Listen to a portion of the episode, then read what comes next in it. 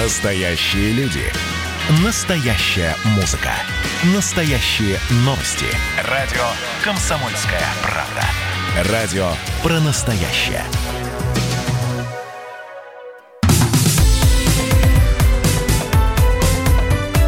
Как дела, Россия?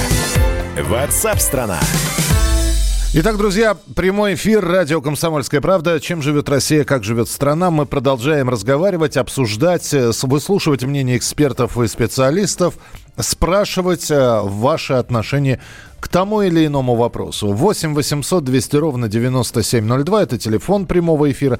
8 800 200 ровно 9702. И ваши сообщения мы также принимаем на Viber, на WhatsApp, как текстовые, так и голосовые. Мы ждем ваших голосовых сообщений. Записывайте в WhatsApp и других мессенджерах мнения, вопросы, наблюдения. Всем вашим аудиопосланиям найдется место в нашем эфире. Телефон 8 967 200 ровно 9702. Возвращаемся к истории с Михаилом Ефремовым. Его адвокат прокомментировал отказ семьи погибшего Сергея Захарова от помощи. Эльман Пашаев, адвокат Ефремова, заявил, что нежелание идти на контакт и принимать извинения – это чей-то грязный пиар – это прямая цитата. По его словам, из-за сложившейся ситуации пострадает потерпевшая сторона. Адвокат актера подчеркнул, что Ефремов не пытается ни с кем договориться, а предложение материальной помощи в любом случае не освободит его от ответственности по закону. Ранее Михаил Ефремов записал видеообращение, в котором попросил прощения у родных Захарова и выразил готовность оказать помощь его, его семье. Причем там была такая фраза, это не попытка откупиться, а попытка искупить. Позднее адвокат семьи Александр Добровинский заявил, что близкие Захарова не приняли извинения от Ефремова, отказались от предложения денежной компенсации и намерены добиться справедливого решения суда. На прямой связи со студией юрист, доктор юридических наук Александр Трещев. Александр Станиславович, здравствуйте. Добрый день. А, вот если исходить сейчас, абстрагироваться от а, м, всех судебных разбирательств, а расценивать там с человеческой точки зрения, вот отказ от денег, э, это правильное решение, неправильное решение? Слушайте, ну, конечно, это неправильное решение по одной простой причине. Если по закону ты можешь, и это положено, э, ты можешь это сделать, лучше сделать. А, поэтому это все какая-то кичливая история, которая похожа на, рыночную, на рыночные вещи. Пока об этом преждевременно говорить, Э, человек сделал это неумышленно. Нет никаких сомнений, что Ефремов, хоть и будучи пьяным или а, находясь в состоянии наркотического обвинения, совершил неумышленное убийство, и поэтому не принимать от него деньги, а, это было бы, а, мне кажется, нелепо. И позиция адвокатов сейчас обеих сторон выглядит весьма странноватой. А кто-то утверждает, что он потерял на время сознание, кто-то говорит о том, что родня такая честная и хорошая, что это вызывает уважение, когда они не берут деньги. Все это ерунда. Очень часто такие судебные процессы э, превращаются в состязание двух эго. Представителей, которые не отражают реальную сторон, э, которых нужно представлять. И здесь гораздо важнее, важнее не заиграться – во, все, во всем этом судебном процессе. Александр Станиславович, а вот это, ну, почему не принимают деньги? Ну, потому что и э, уже в интернете э, сейчас счета, на которые простые люди э, переводят деньги, помогая семье Сергея Захарова. И, наверное, понять семью можно, потому что взять деньги – это как бы, ну, сообщить о своих намерениях о прощении, а они прости, прощать не хотят? Смотрите, э, э, немножко не так. Здесь вопрос не о прощении, а о том, что каждый имеет право загладить причиненный вред и вину. И речь может идти о смягчении наказания. Это не значит, что его за это лишат. Наказание в любом случае предусмотрено. Угу. Ох, и пропал у нас адвокат, э, доктор юридических наук Александр Трещев. Э, ну, в любом случае, спасибо ему говорим. Мы сейчас услышали его. Друзья, у меня сейчас к вам вопрос. Опять же, не вдаваясь в эти юридические подробности, э, правильно, неправильно. Вот чисто с человеческой точки зрения. Знаете, как раньше говорили, дают бери, бьют беги. Вот должна ли семья Сергея Захарова без каких-либо обязательств. Это ни в коем случае, то есть взять деньги, это значит простить. Нет. Но все-таки взять деньги должны, ну, нужно было или, или нет. Действительно стоять на своих принципах. Нам от вас ничего не надо. Мы ничего не просим. Прощать мы ничего не будем. Вот какая позиция вам ближе? Значит, вы слышали сейчас Александра Трещева, что, ну, слушайте, если положены деньги, надо брать. Тоже такая позиция, вполне возможно, и вы ее разделяете. 8 9 6 7 200 ровно 9702. У вас, кстати, будет время еще и позвонить по телефону прямого эфира. 8 800 200 ровно 9702.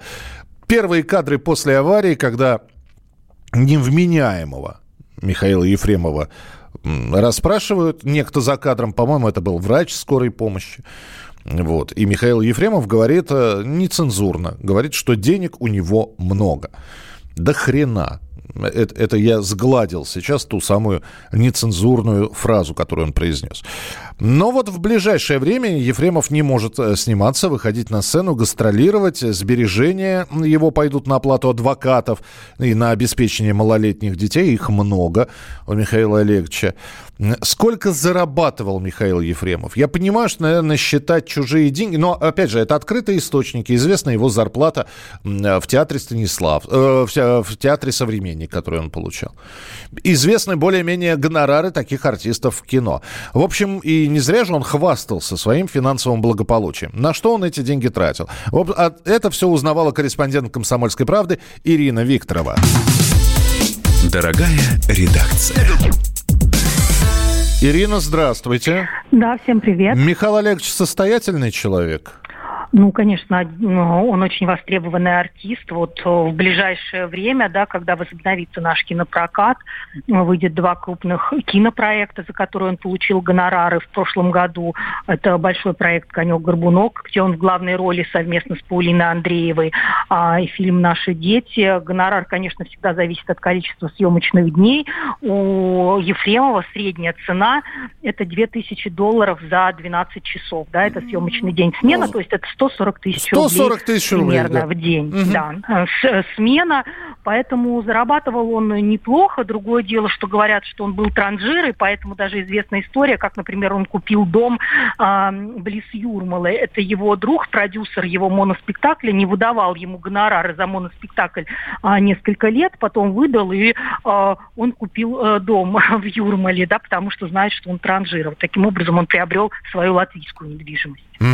Но э, в последнее время, я так понимаю, он тоже сидел без работы, съемок не было, спектаклей не было, рекламных ну, контрактов не было. Ну как, ну рекламных контрактов у него не было достаточно давно, потому что, ну, вряд ли какая-то компания захочет увидеть а, человека, имеющего вредные привычки, а, своим лицом рекламным. Но у него а, были крупные, понимаете, как у артистов зарплата нестабильная. Это не так, как топ-менеджер а, крупной компании подписал контракт и каждый месяц там 500 тысяч получает. Здесь не так. Здесь артист может получить его за один месяц 5 миллионов, а два месяца потом ничего не получать. Также у Ефремова. Он не был, например, в трупе современного современника. Он там приглашенный артист, а, поэтому то есть он платили... в штате не состоял? Он есть... в штате состоит его сын Никита, да, он в штате. А Ефремов, это у них есть приглашенные артисты, и им даже, они получают за каждый отыгранный спектакль, да. Но, например, Ефремов помимо трех спектаклей, а, в которых он а, занят в театре, как приглашенный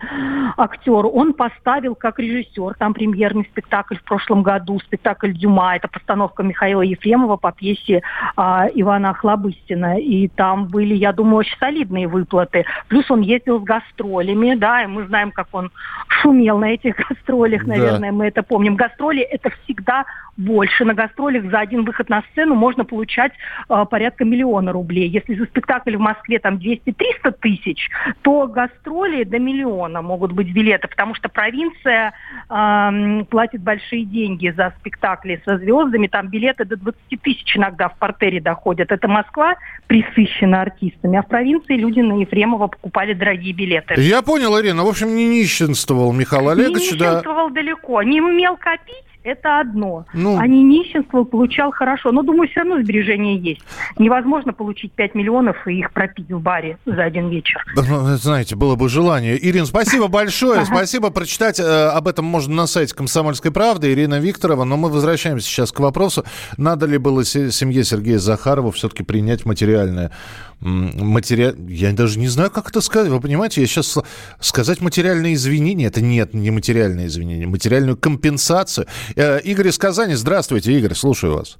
Э, здравствуйте. Я бы разделил, наверное, на два вопроса здесь. Пострадает ли семья от того, что он я имею в виду семья Ефремова, от того, что он отдаст деньги. Ну, наверное, нет, он просто их не пропьет, вот и все. Эти деньги уйдут на какие-то хорошие вещи. И второй вопрос, э, как э, воспринимать деньги, которые он предлагает. Но здесь тоже два момента. Если вы не хотите воспринимать как некое там извинение эти деньги, это ваше право, не воспринимайте. Но если, если есть возможность получить деньги, которые можно в дальнейшем направить на благотворительность, то почему не взять эти деньги, потом не передать там больным детям а, в детдом или куда-то?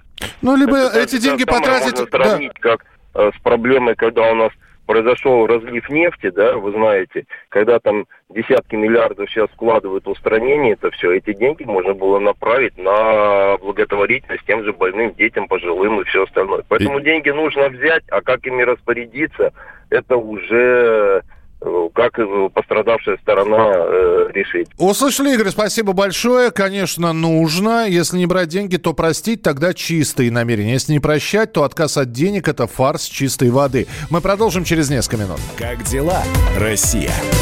Ватсап-страна! Летописцы земли русской Олег Кашин, Роман Голованов. Олег, только, только сейчас это не воспринимайте неправильно, вы сами эту тему затронули этот огонь нужно потушить. Вот что я хочу сказать, Роман вам. Вы в Петербурге пьянствовали? Не раз, и причем вам и не снилось, как говорится. Ну, слава богу. Кашин Голованов. Отдельная тема. На радио «Комсомольская правда». По будням в 9 вечера по Москве. Про что наша программа мы уже поняли давно. Еще Никита Сергеевич Михалков нам все объяснял.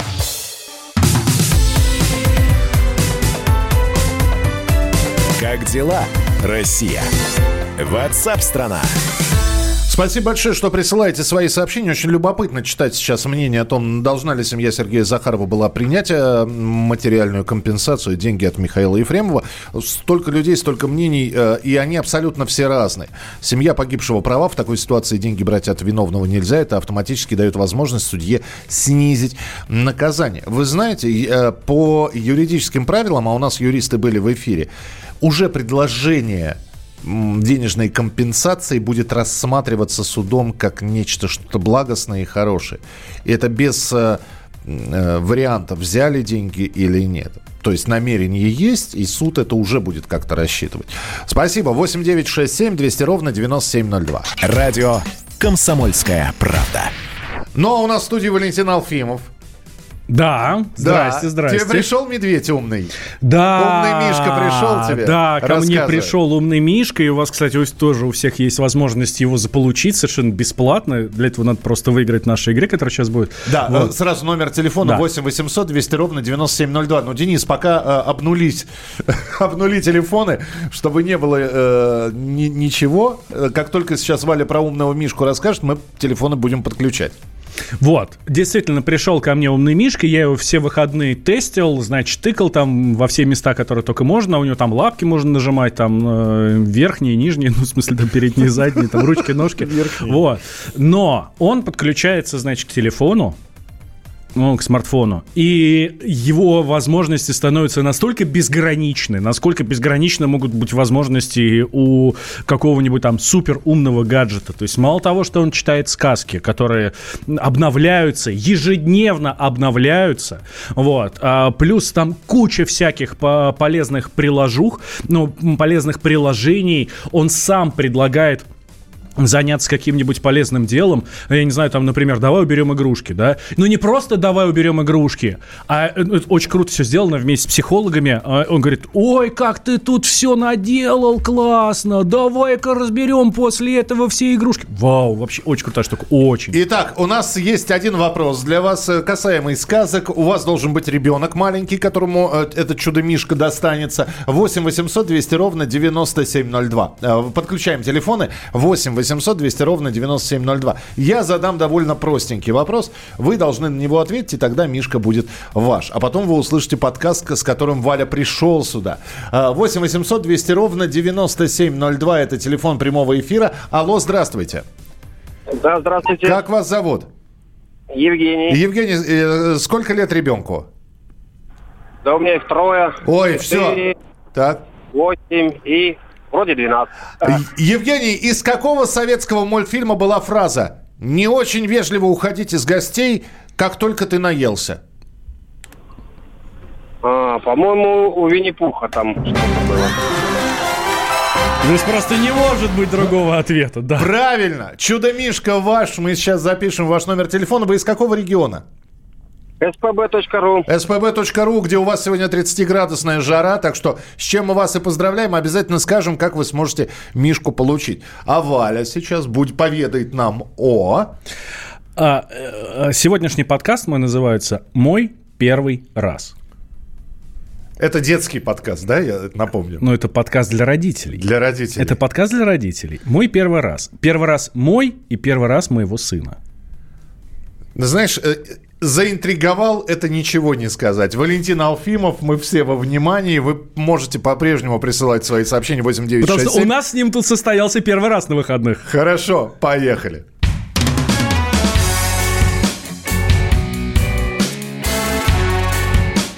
Я ж бать.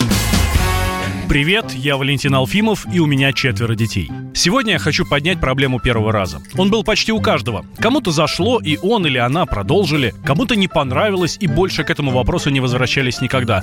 Ну, знаете, часто бывает, просто говорят, это не мое, и все. Больше никогда. Хотя многие пытаются и даже через силу себя заставляют, но, как показывает практика, ничего хорошего из этого не получается.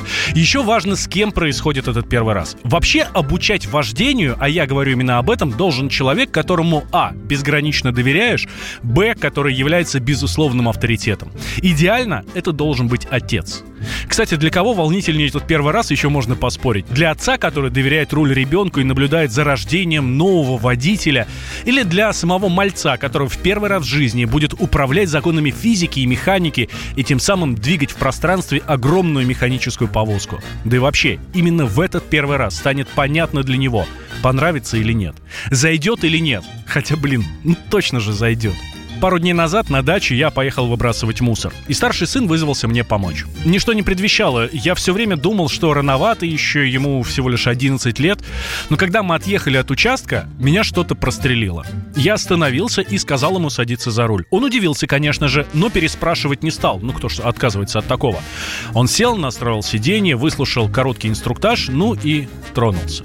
Надо понимать, что такой первый раз – это не про вождение, это не про технику и навыки. Он скорее ознакомительный, такой пробник, допуск, пропуск в новую жизнь. Вы как бы говорите сыну «добро пожаловать в новый мир, сынок». А для него это 10 ступеней взросления одним махом, когда папка подсаживает и поддерживает.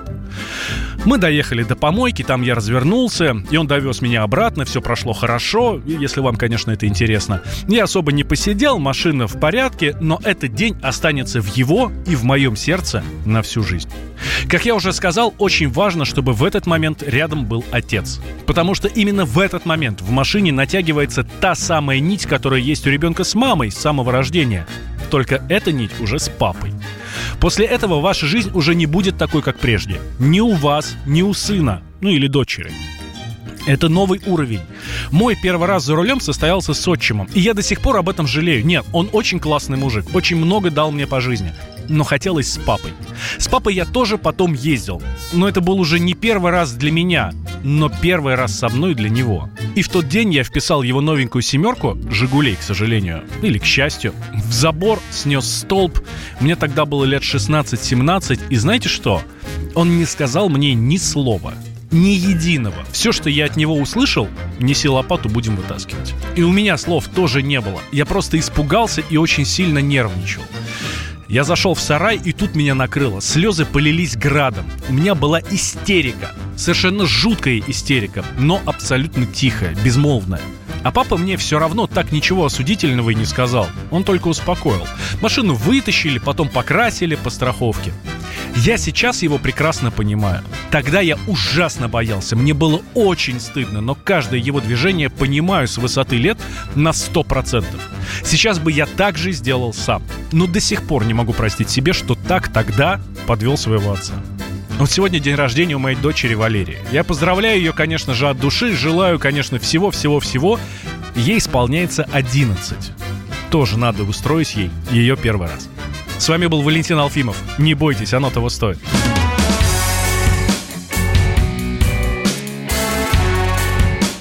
Я ж бать. Программа подготовлена при поддержке компании ООО «Мишка». Когда армия. Состояние души. Военное ревю. На радио «Комсомольская правда». По вторникам и четвергам полковник Виктор Баранец метко стреляет словом. Победа и победитель – это для нас свято. Если вам поплевать на это хочется, то это на соседнюю радиостанцию. А полковник Михаил Тимошенко подает снаряды. Вся правда о настоящем и будущем наших вооруженных сил. Ну и немного армейских баек. Медведя можно научить стрелять из автомата. В прямом эфире. Слушайте и звоните. Военное ревю. По вторникам и четвергам в 16.00. По московскому времени. Никто не уйдет без ответа.